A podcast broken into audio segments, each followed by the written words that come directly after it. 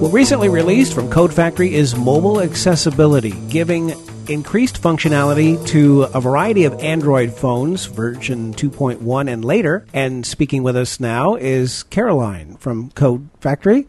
Caroline, thanks for joining us today. Hello, how are you doing? We are doing great. Also, Joe Steinkamp is with me here. I guess we'd like you to begin by giving us a description of Mobile Accessibility Screen Reader Suite and, and kind of what's offered in this application. Mobile Accessibility is a screen access application which allows people who are blind or have low vision to use an Android phone in a very intuitive, easy, and simple way.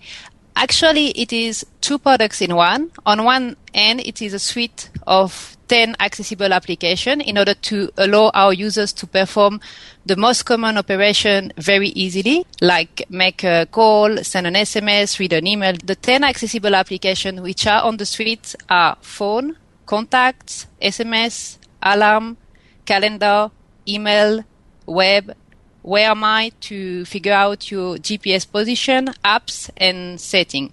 And they all been designed especially for how users, and obviously the textual information is spoken using a voice synthesis. In this case, Nuance Vocalizer voice synthesis.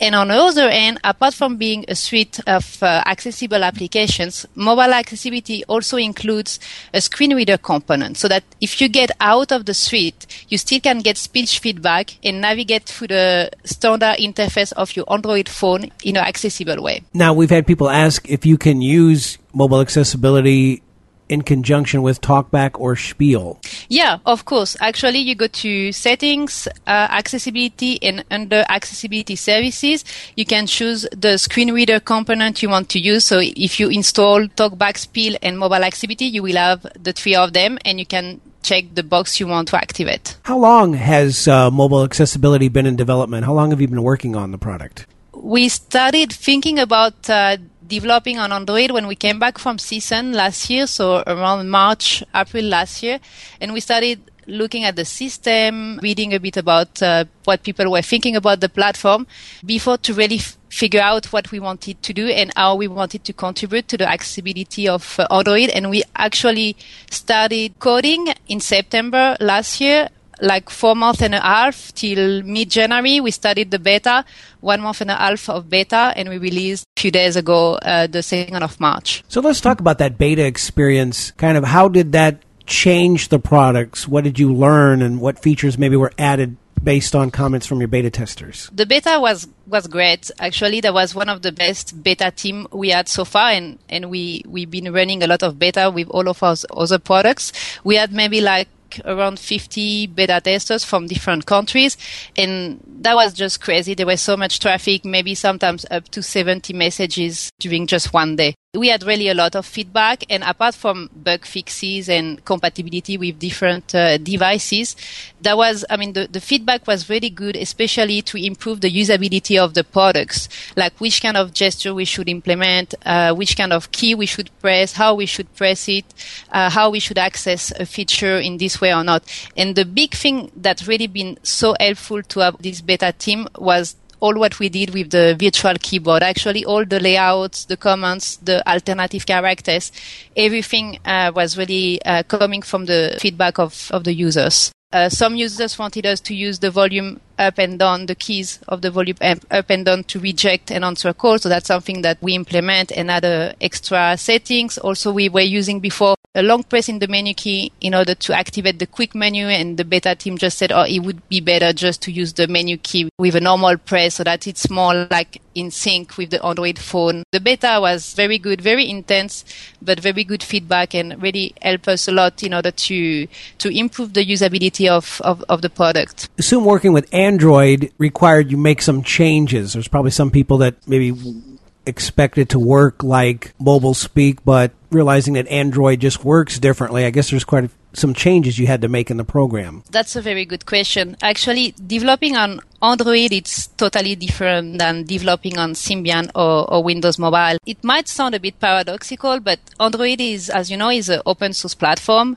But from a developer point of view, it's it's very limited. The, there's a lot of restriction uh, within the the system itself, and there is something that you don't find in Windows Mobile or Symbian, which is an accessibility API. The API is kind of an interface between uh, the application that you develop and, and the system and the platform of, of Android. So it actually helps you to communicate with, with the platform. And the accessibility API, what it does, it, it captures the text so that you can then process it and make it speak. To have an accessibility API, it's just like such a big luxury for a company like us because we never had this kind of help before. And if you have an accessibility API to develop a screen reader is kind of easy. To be honest, to develop the, the screen reader component of mobile accessibility, I think it took us no much more than half a day to make some bug fixes and, and improvements. But the screen reader component itself was quite easy because they were the accessibility API. But the thing is that if at some point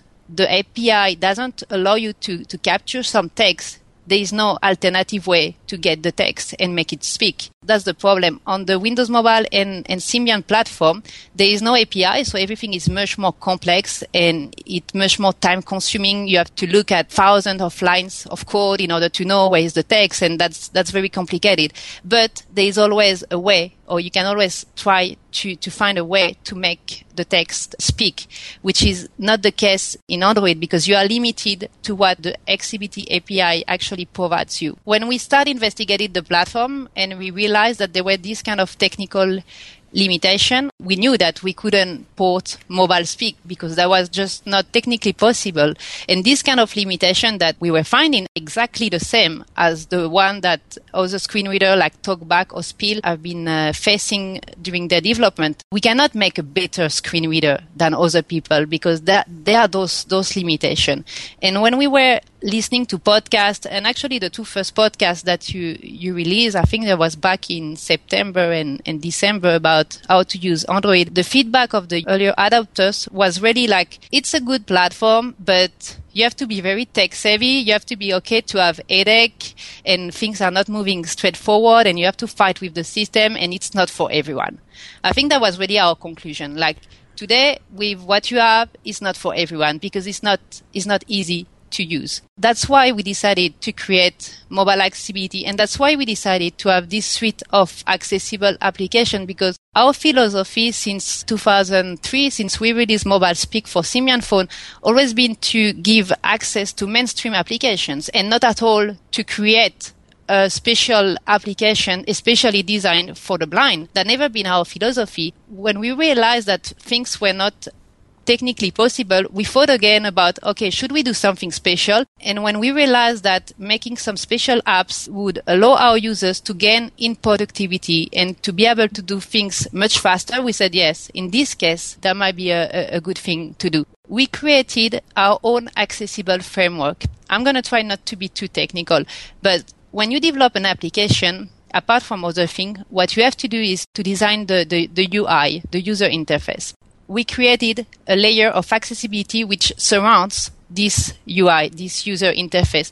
So when the user communicates with the UI of the application, first everything goes to the accessible framework and then everything become accessible because this accessible framework is actually the key of mobile accessibility. It's based all our know-how of those last uh, 10 years. And that's why when you are inside the suite, uh, everything is controlled by the accessible framework. So everything can be accessible and the touchscreen is accessible. Everything you do is accessible. When you get outside the suite, then you lose the control and you depend on the accessibility API. So if the accessibility API doesn't give you all what you need, that's when the screen reader component cannot be fully accessible with, with everything. Something important is that all the components that we are using with this accessible framework are not component that we created ourselves. If we are in the email application, we are using the Gmail, we are using the, the native component. We are not creating our own contacts for the contact application either. We are using the Google contact. So that's also very important to, to understand. We haven't made public this information yet, but I believe that that might be a good occasion to be on this show to do it is that when I'm talking about this accessible framework, we are thinking about the possibility to open it to third party developers so that if someone wants to create an application and make it accessible, they could just plug to our accessible uh, framework and without much work, this application could be accessible. Like, for example, if someone wants to make a Twitter client, could plug to our accessible framework and then if you do long press volume down, which is uh, when you are in the in mobile accessibility, it allows you to activate the speech recognition. If you were with this Twitter client plugged to the accessible framework, it will also allow you to speak your tweet in the same way. And the programmer of this third party application wouldn't have to do anything. That would be all uh, automatic. That's also an option which is going to make uh, mobile accessibility very, very much powerful.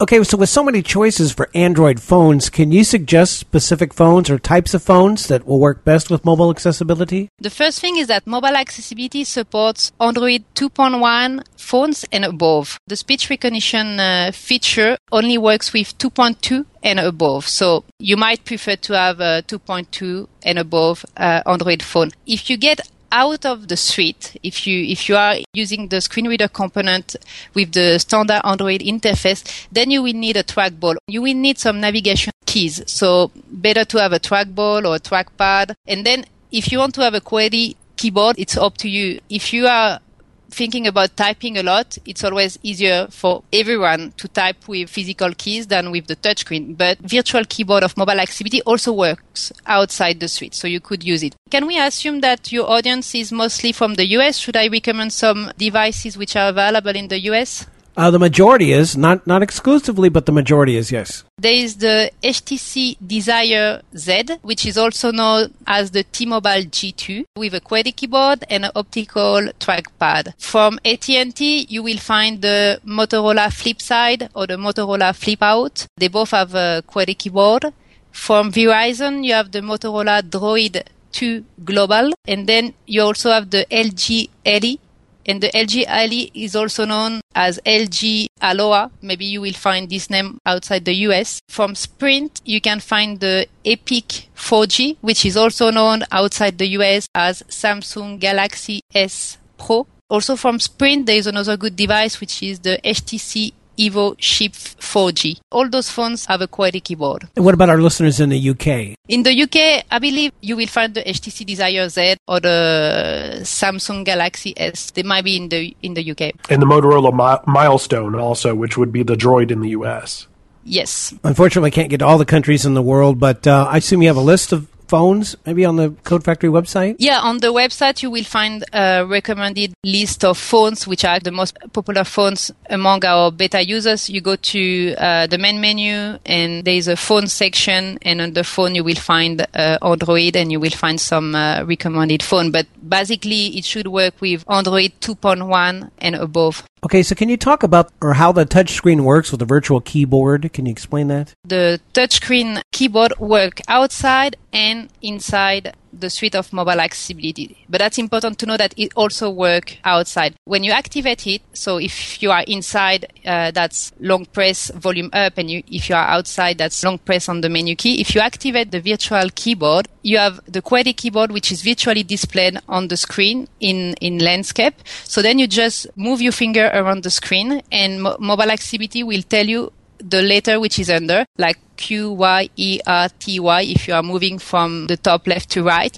And then when you find the letter you want to mark, you just uh, lift your finger and it will mark. There is like different layouts with the virtual keyboard, typical QWERTY lowercase, QWERTY uppercase, symbol, numeric. There are some very nice features like, especially when you are outside the suite, once you activated the virtual keyboard, then you can slide up and down to navigate per control. So it gives you a nice way to, to move from different control. With swipe uh, right and left, you can read or review the text by word, sentence, or character. You can change the navigation mode with the volume down key in order to, to decide if you prefer to move per character or word or, or sentence. And also with long press and volume down, you can at any time activate the speech recognition. You will feel like a vibration. You speak like hello you release and then uh, mobile activity will say hello you double tap on the screen or you you press the enter key and hello will be marked. So that's actually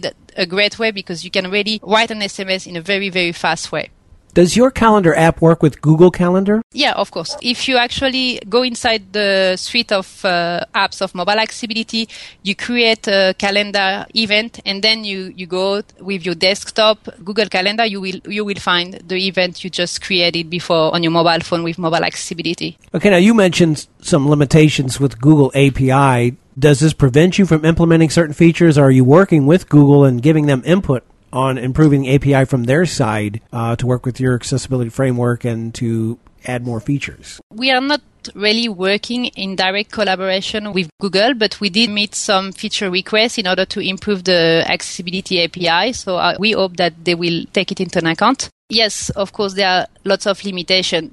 I mean, the first thing is that we just cannot develop a full screen reader like Mobile Speak with the current tools that we have with Android platform. For example, we cannot capture the touch events before they arrive to the system. So if you cannot capture the touch event before, then you cannot make it speech before it actually activated. And that's what we are able to do when you are inside the suite of uh, mobile accessibility thanks to the accessible framework. And something else that you cannot do is that you cannot simulate keys from an external device like a braille display. So for example, if you were pairing a braille device by Bluetooth to the Android phone and you were inputting some text, we don't have a way to simulate keys. So, so that's why we cannot provide Braille support at the moment because of the limitation of the system. Okay, now you said versions 2.1 or later of Android. What about 3.0, the honeycomb? We are definitely looking at it. It's definitely on our roadmap. It shouldn't be very complicated to, to implement. So I hope that we, we will have something uh, running on, on tablets very soon. Yes, that was my next question. If we will maybe be able to use something like the Zoom or some tablet so that folks can have a Android equivalent of, of the iPad to work with. We really hope so. We didn't look into into a lot of details with tablets and, and Honeycomb 3.0, but technically it should really be possible. So that's on our roadmap and we hope to make it possible very soon. Okay, what is your price for mobile accessibility? So mobile accessibility can be purchased through the Android market at 69 euros, which is at the current exchange rate around 95 uh, US dollar. But at the moment you will only find mobile accessibility demo on the market. The paid version is not yet available on the market because you, you have the 30 day trial demo. So we first let our users to, to try the product and then very soon we will release uh, the paid version. Now, I assume Google will be making changes, and of course, you'll be making updates. So, have you set a pricing structure for future upgrades? Not really, but we can assume that there will be some free updates, obviously, for bug fixes, small improvements to make compatible uh, mobile accessibility with newer versions of, uh, of Google, or if Google change some things that we have to update mobile accessibility, there will be some, some free updates, of course. We didn't really think yet so much about upgrade policy because that's the version 1.0 of mobile accessibility. But we believe that if we add some extra apps to the suite of mobile accessibility, we might release them as separate standalone add-on as a different app in, in the market. That's, that's a possibility. Or maybe even doing something like in-app purchases. Has there been any challenges in working in the Android market or getting it through the Android market system? No, it, it's been quite straightforward. No, actually, that's that's quite easy because all the licensing system is handled by the market, and we don't have to have our own security and licensing system like like that was the case with products like like mobile speak and, and the licensing is big part of the development efforts of mobile speak. So no actually that, that was that was very very easy. Now when you mentioned contact you said including things like facebook. So is there facebook support in your specific suite or how is that accomplished? No it's just that uh, when you want to add a contact you can add the contact from facebook also but there is not yet an app especially to navigate through all the interface of, uh, of facebook. But actually if we decide decide to release this SDK of the accessible framework for third party developers, maybe someone will want to do it. Okay, so what are the limitations of the browser? I mean, I know you're adding the browser gives a lot of capability that folks have never had before, but what are some websites or certain services that cannot yet be used? Uh, actually, I can tell you more what are the good things about the web browser and how easy to use the web browser is thanks to the touchscreen support and the jump modes. To know really which websites are not working, the best is to subscribe to our mobile accessibility mailing list. And there, there are a lot of our beta testers, the ones who really like testing the products a lot and browsing a lot, a lot of websites. The beta testers are really the best people to tell you in depth about the use of the product. Were you surprised at the number of users that wanted to be a part of the beta that have really grabbed on to the press releases? It seems like there's been a silent minority, but it's actually been a very ma-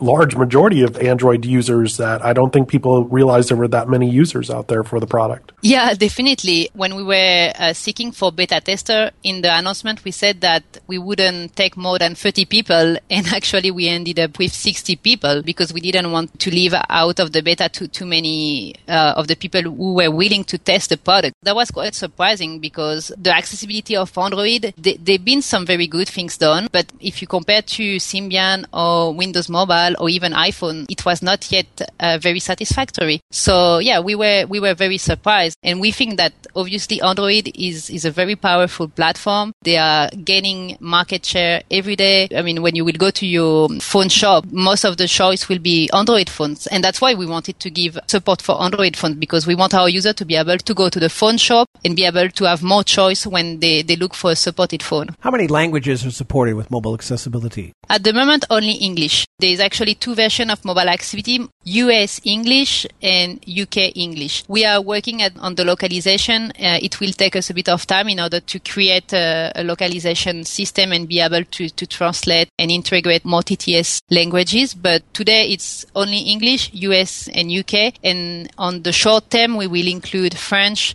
Spanish, Italian, and German. Obviously, it will depend on the user demand also because it takes time to, to do localization. So, so will depend on what users are asking for. That leads to my next question of, uh, can you give any insights of what you're working on in the future for mobile accessibility? Are you waiting at this point to see what your user input is? The top priority is to work on the localization system so that we can translate the program and have more multiple uh, languages. Second, we want to work on the SDK of the accessible framework in order for third party developers to use it, we need to prepare it and to make documentation, etc. But we really think that it's going to be a very powerful tool. So that's on our very short term roadmap.